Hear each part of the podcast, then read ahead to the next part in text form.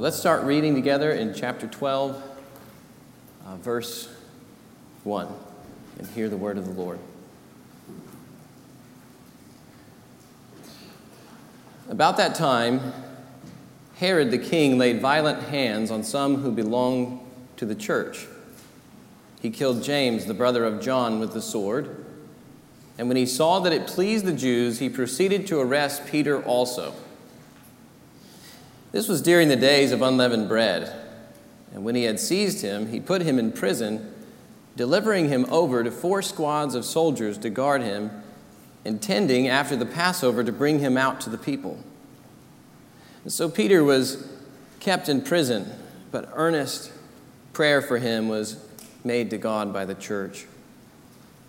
Now, when Herod was, being, was, was about to bring him out, on that very night, Peter was sleeping between two soldiers, bound with two chains, and sentries before the door were guarding the prison. And behold, an angel of the Lord stood next to him, and a light shone in the cell. He struck Peter on the side and woke him, saying, Get up quickly. And the chains fell off his hands.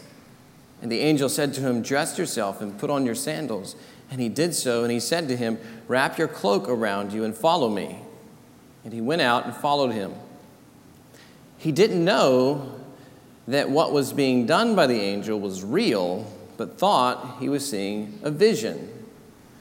When they had passed the first and the second guard, they came to the iron gate leading into the city. It opened for them of its own accord, and they went out and went along one street, and immediately the angel left him. When, Peter came to himself, he said, now I'm sure that the Lord has sent his angel and rescued me from the hand of Herod and from all that the Jewish people were expecting. when he realized this, he went to the house of Mary, the mother of John, whose other name was Mark, where many were gathered together and were praying. And when he knocked at the door of the gateway, a servant girl named Rhoda came to answer. Recognizing Peter's voice, in her joy, she did not open the gate but ran in and reported that Peter was standing at the gate. And they said to her, You're out of your mind. But she kept insisting that it was so, and they kept saying, it is, It's his angel. But Peter continued knocking, and when they opened, they saw him and were amazed. But motioning to them with his hand to be silent, he described to them how the Lord had brought him out of the prison. And he said, Tell these things to James and to the brothers. Then he departed and went to another place. Now, when day came, there was no little disturbance among the soldiers over what had become of Peter. And after Herod searched for him and did not find him, he examined the sentries and ordered that they should be put to death. Then he went down from Judea to Caesarea and spent time there. Now, Herod was angry with the people of Tyre and Sidon, and they came to him with one accord, and having persuaded Blastus, the king's chamberlain, they asked for peace because their country depended on the king's country for food. On an appointed day, Herod put on his royal robes, took his seat upon the throne, and delivered an oration to them. And the people were shouting, The voice of a God and not of a man. Immediately, an angel of the Lord struck him down because he did not give God the glory, and he was eaten by worms and breathed his last. But the word of God increased and multiplied. Father, I pray that you would Give us grace to hear from your word this morning. Let your kingdom come. Let your will be done on earth as it is in heaven. Would you feed us now? And may it become our food to do your will this week. We ask this in Jesus' name. Amen. So we're on the cusp of a new section. Luke's narrative will soon shift to King Jesus advancing the gospel among the Gentiles in particular. Right before this shift, Luke gives us one further report of the gospel's success in Jerusalem. But, but it's in the face of a new and greater obstacle than, than what they've seen before Herod the king.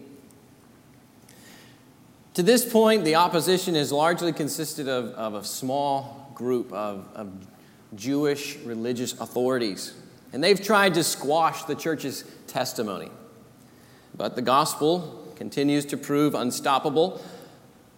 Now, we meet a Gentile king named Herod, and he too opposes the church, but he's, he's no small religious authority. He is the ruler of all Judea and Galilee and Perea. There are a couple of other Herods in Scripture. Uh, Herod the Great was the king who tried to kill Jesus in Matthew chapter 2. Herod Antipas was the king involved in Jesus' trial. He also wanted to kill Jesus, according to Luke 13. This is Herod Agrippa I, grandson to Herod the Great, nephew to Herod Antipas, and he too opposes Jesus and his kingdom, just like his ancestors. And something to keep in mind here is that Christianity poses a serious political threat because its followers pledge allegiance to Jesus Christ alone. Jesus is Lord, Caesar is not. Herod has some political motivations here. Verse 2 says he kills James the brother of John, with the sword. And notice verse 3. Herod wants to p- kill Peter also, he says, because he saw that James's death pleased the Jews. In other words, he does whatever he wants to gain more popularity among the people over which he's ruling. He flaunts his power to gain glory. He's the most powerful earthly authority that we've met so far, and, and this new obstacle raises questions right before we, we get into the Gentile mission.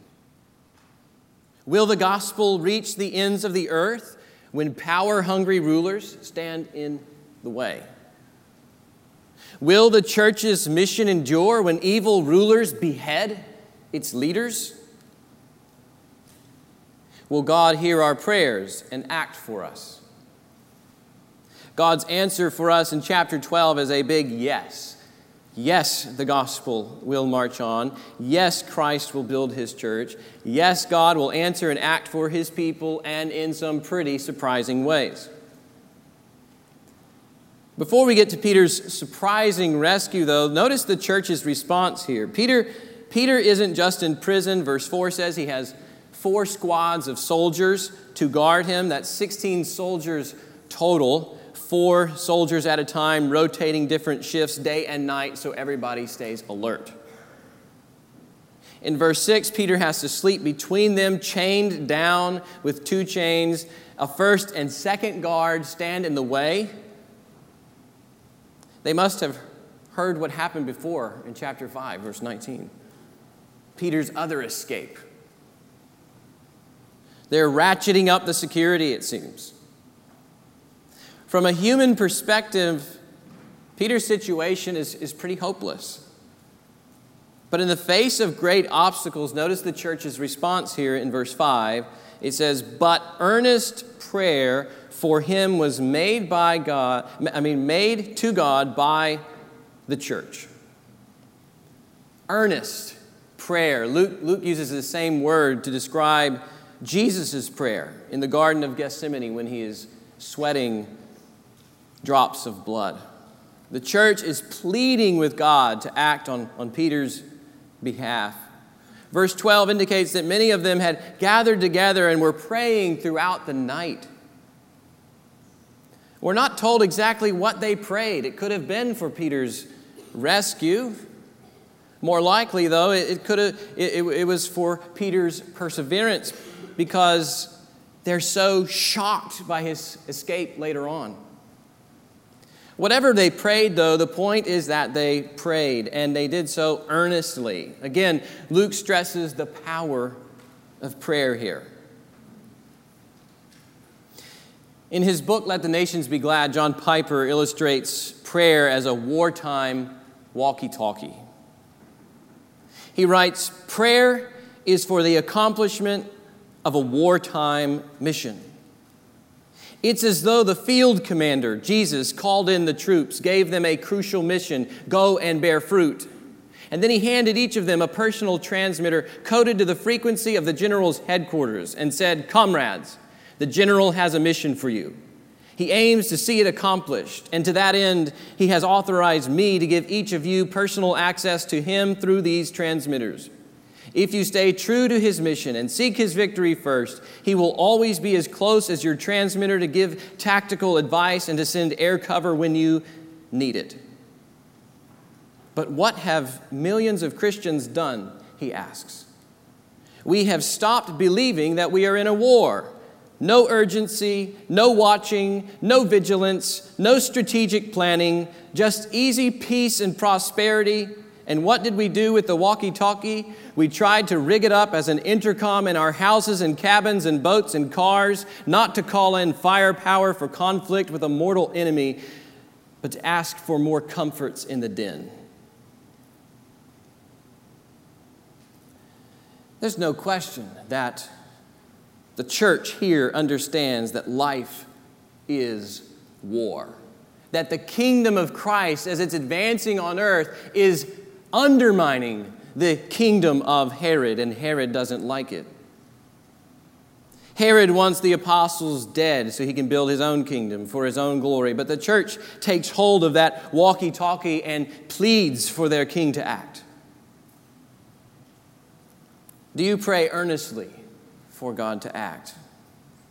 I mean, when you see great obstacles, false worldviews all around us, the allure of earthly riches, the bondage of men and women in the porn and sex trafficking industry, popular voices who dismiss Christianity, countless idols controlling people, false teachers confusing the church, government officials denying visas to Christians, our own sinful choices. When you see these obstacles, how do you pray? And is it earnestly? Folks, powerless as we may be when compared to the movers and shakers of our day, weak as we may be before the armies of people who hate Jesus, small church as we may be when facing multi billion dollar corporations that have moral agendas totally opposed to Christianity, Unheard as your voice may be against corrupt governments and institutions, vulnerable as we may be in the face of temptation, we can pray. We can pray to God. The most powerful person in the universe, Jesus Christ, is on our side. Our Father stands ready to listen. What can you do in the face of great obstacles opposed to Christ? You can pray. And we've seen this throughout the book of Acts. Here again, the church prays earnestly for Peter. And God answers their prayer in a pretty surprising rescue. I say it's surprising because both Peter and the church are surprised by what God does. Peter is sleeping between two soldiers bound with two chains. Sentries are guarding the prison. Notice that only Peter is sleeping. The text says nothing about the soldiers sleeping.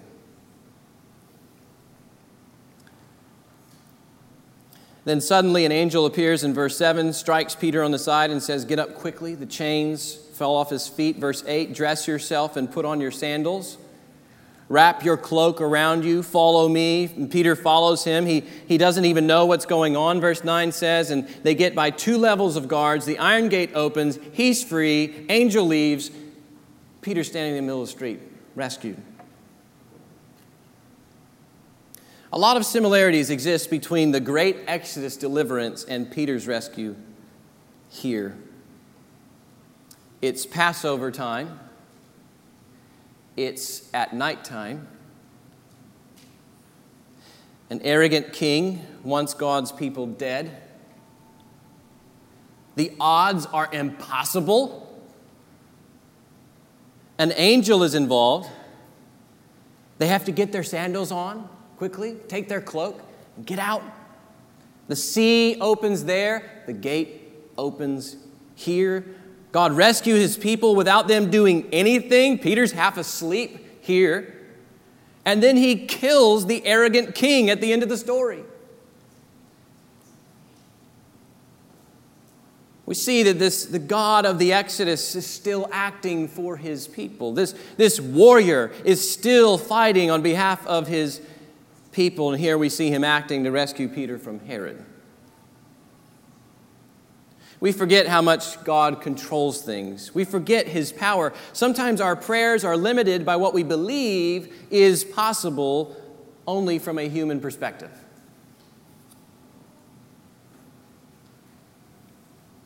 But God isn't limited to what we believe He can do. What does Ephesians 3 say? God does far more abundantly than anything we can ask or think. God upholds the molecular structure of these iron gates and chains by the word of his power. If he wants them to disintegrate, poof, he can do it. The soldiers are guarding Peter, and yet they see nothing, they hear nothing, they feel nothing. That's how much God controls things. He controls what you're able to see and hear and comprehend. Remember the Emmaus Road account in Luke 24? And they're on the road, Jesus, the risen Jesus, standing right in front of them, and it says, But their eyes were prevented from recognizing him. This is how much God controls things. Even, even Peter doesn't get it until verse 11 when Peter came to himself. He said, Now I'm sure that the Lord has sent his angel and rescued me. God works in surprising ways. The church wasn't expecting this either. I mean, it's really hilarious. They're praying earnestly for Peter.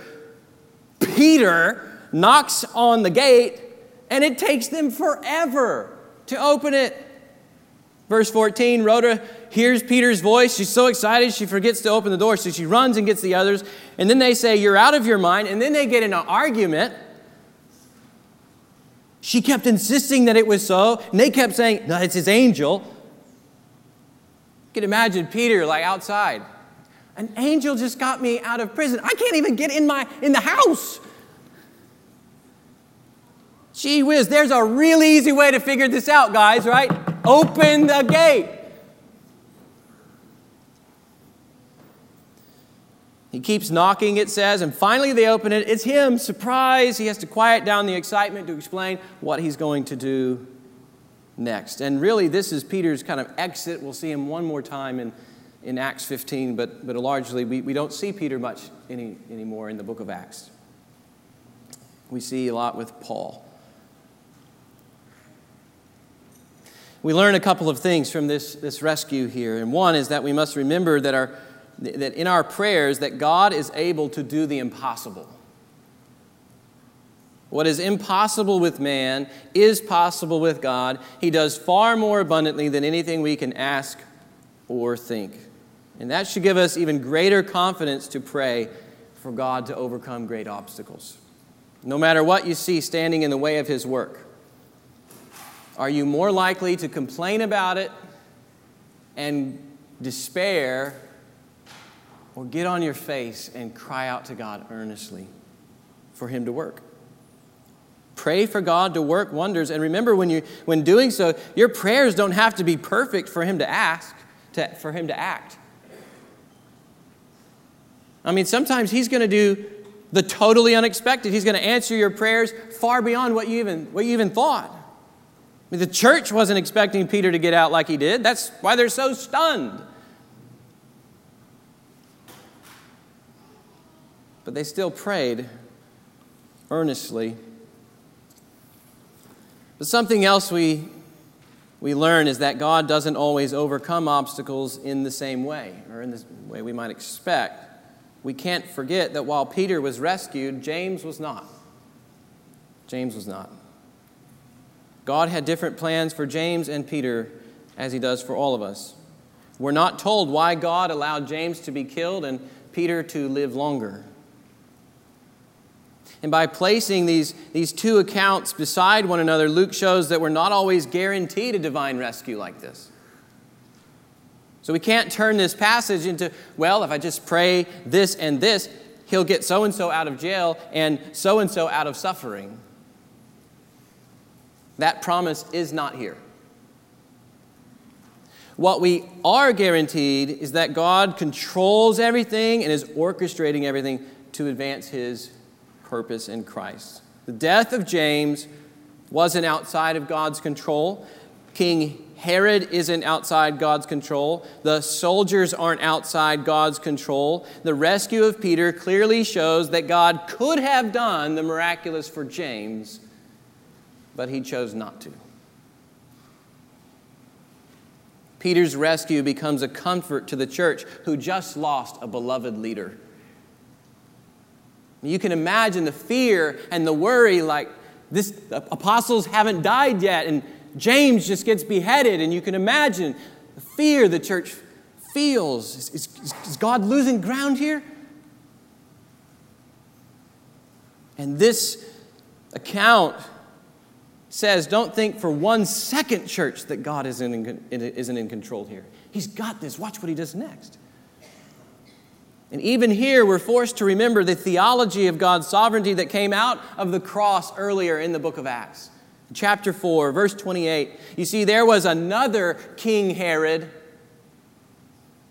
who gathered against Jesus along with Pontius Pilate and the Gentiles and the people of Israel, it says, to do whatever God's hand and God's plan had predestined to take place. King Herod wasn't in control when Jesus died on the cross. And this King Herod wasn't in control either when he killed James. God has a purpose in the death of his beloved ones, just as he had a good purpose in the death of his own beloved son. And we can trust God.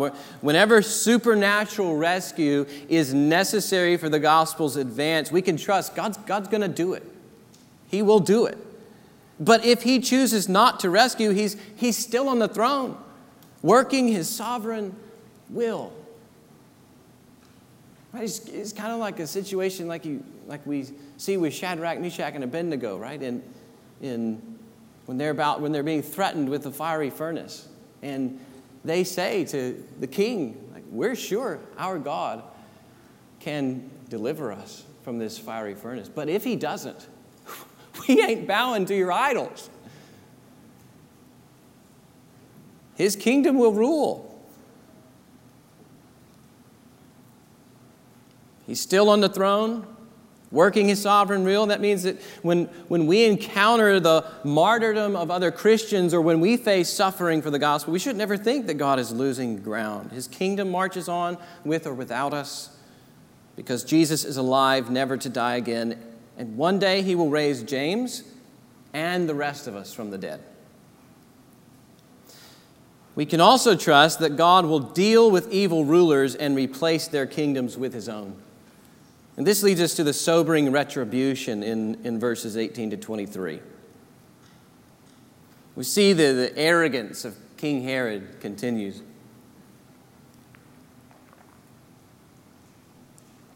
The soldiers are confused about the escape, and of course, they're fearing for their lives. There's a great disturbance. For Romans, it was customary to charge a soldier with capital punishment if he failed to fulfill his duties.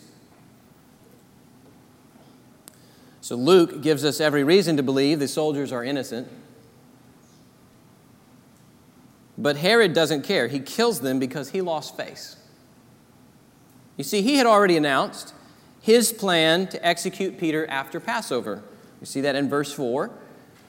He was intending after the Passover to bring him out to the people.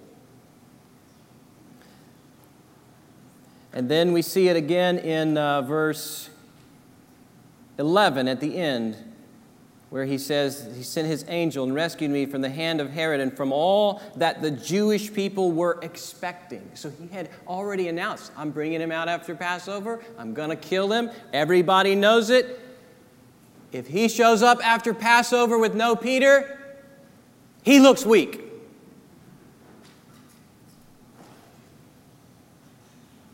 So I'm going to kill my soldiers to save my face.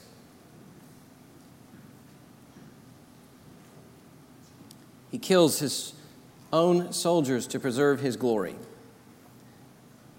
He's also angry with the people of Tyre and Sidon. Verse 20 says, Tyre and Sidon depend on Herod's country for food. It says there at the end of verse 20, he is capitalizing on weaker countries for his own political glory.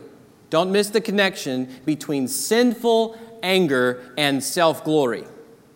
Herod gets angry when others get in the way of his glory.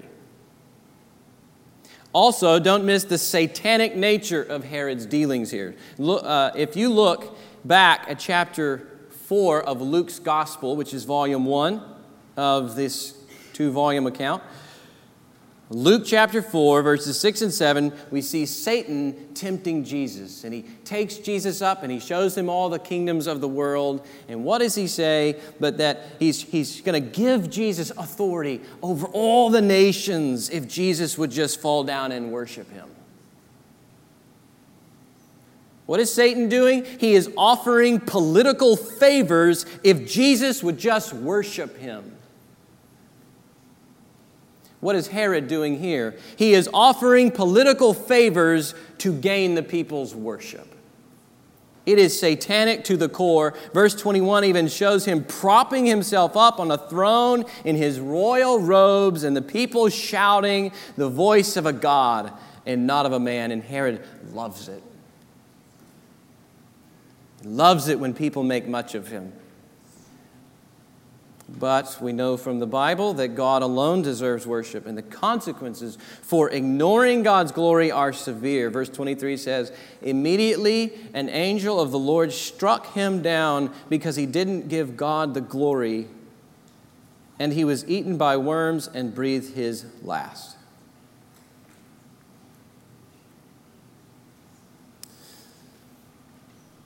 This is historically accurate. We see this account of Herod's death in resources outside Scripture, like in Josephus. The only thing is that they, they don't interpret it this way.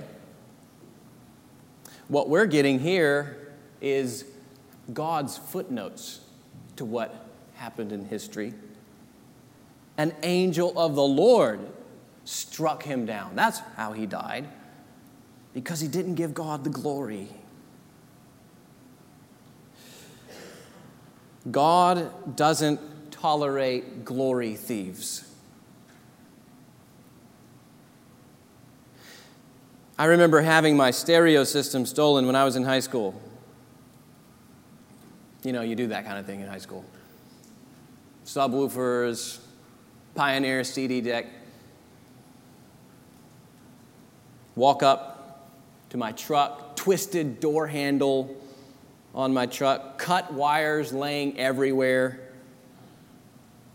You feel a level of disgust when someone steals what's rightfully yours.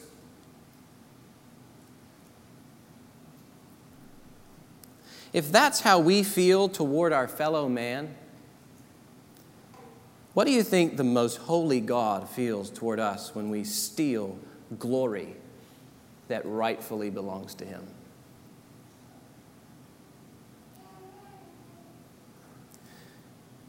The scripture is replete with passages on how all glory and honor and might and power and blessing belong to God and to God alone.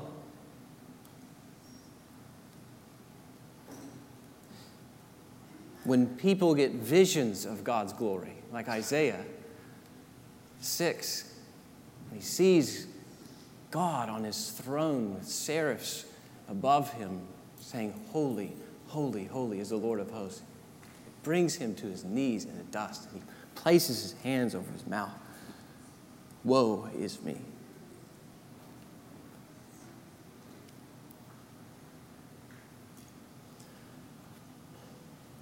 God will not tolerate glory thieves.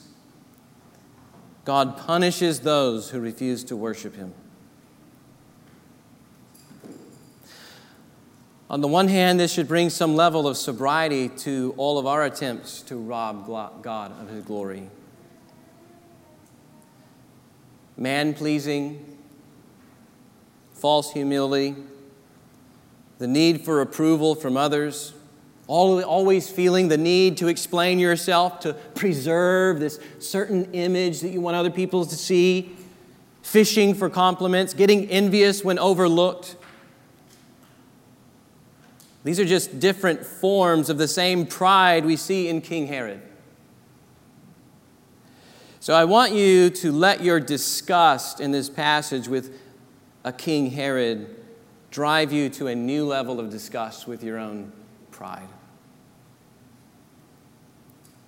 You see, this kind of pride deserves God's retribution.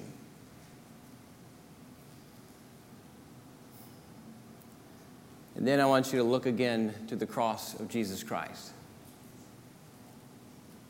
Because the retribution that you and I deserve for all of our pride was poured out on Christ in our place. And then worship Him for His grace. Worship God for His worth and for His grace. On the other hand, this passage also gives us great hope. God will condemn all evil rulers who seek their own glory and who oppress the church. We can rest assured that God will vindicate his suffering church. I mean, how else can Peter sleep in a prison cell? When he just lost a best friend, two soldiers are beside him, his execution is coming. How do you sleep through that? By knowing that your king is risen and will bring all other kings to justice. He will vindicate us over our enemies at the resurrection. If God will punish Peter's enemies, he doesn't have to, and he doesn't have to worry.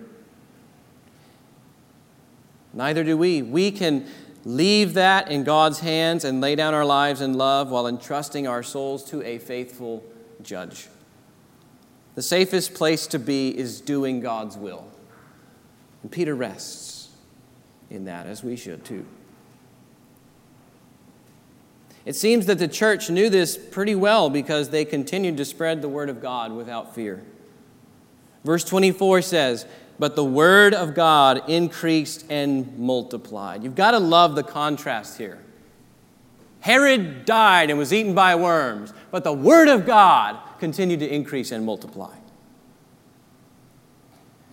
Here, Luke reveals to us the sovereign Redeemer. You see, as you're reading this book, you're asking the question. Remember, Jesus, we, we saw that Jesus was enthroned in chapter 2 of Acts. He is enthroned in heaven, and the question is who's the true king by the end of this chapter? It's Jesus. King Herod is dead, but King Jesus is still alive, advancing his kingdom through his word.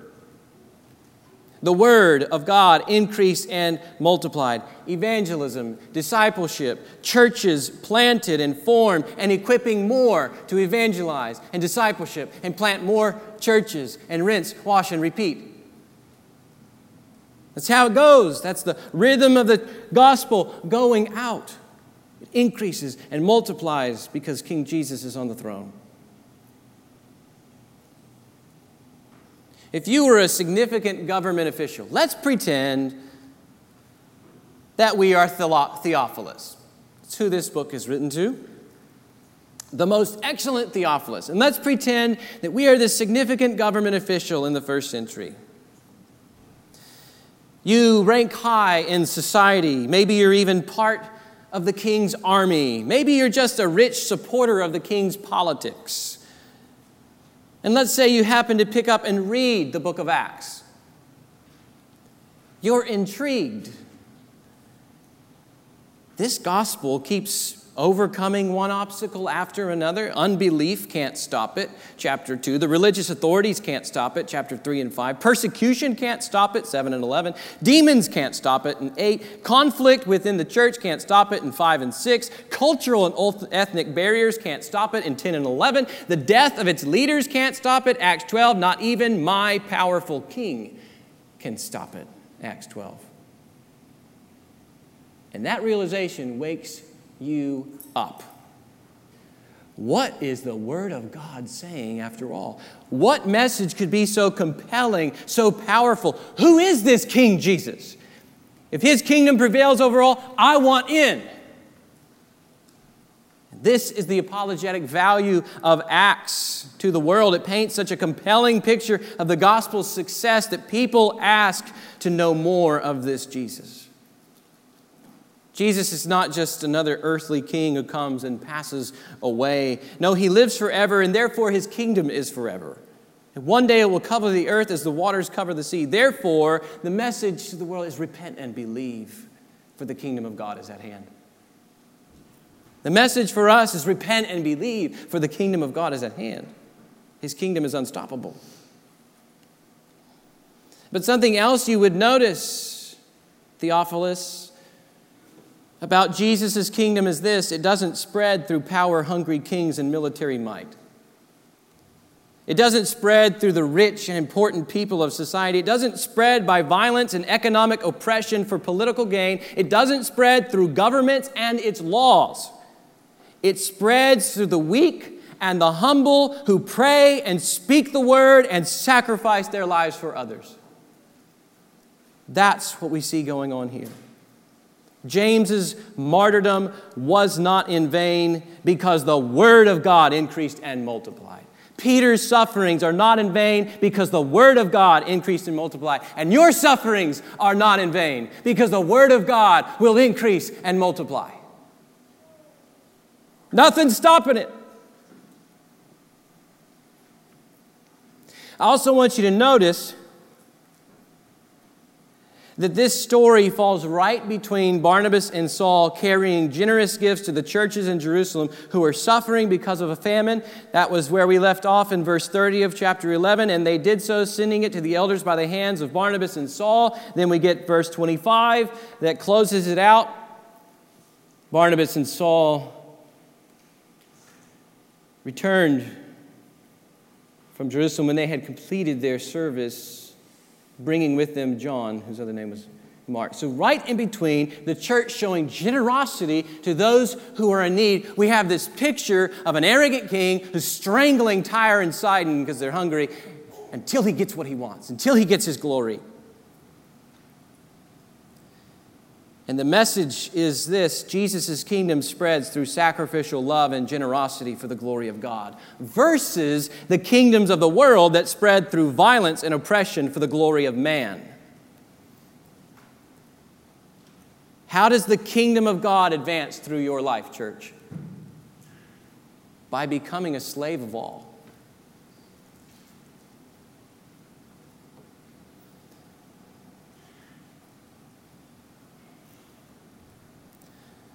Why does the kingdom of God spread that way?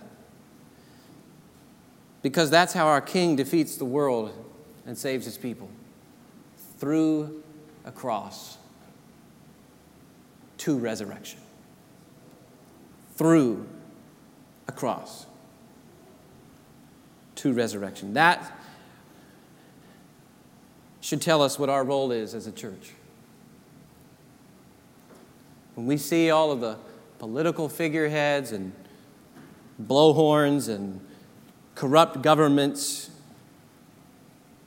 What is our role? We earnestly pray, we speak the word of God, and we sacrifice our lives in humility and generosity towards others. I'm not saying anything new today that you haven't heard before. Acts seems very intent to repeat these kinds of themes. It's like the Holy Spirit is pounding it into the church. This is the way God's kingdom advances. We pray earnestly, we speak the word, we sacrifice for others.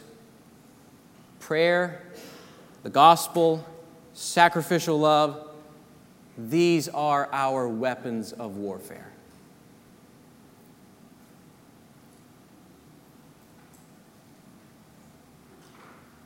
Jesus' kingdom will prevail. And that means every sacrifice that you make, every heartbreak that you feel over people you've poured your lives out for and they betray you or ignore you, every sacrifice will be worth it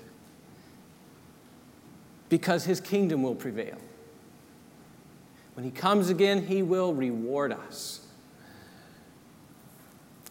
And we will be forever joyful in his presence.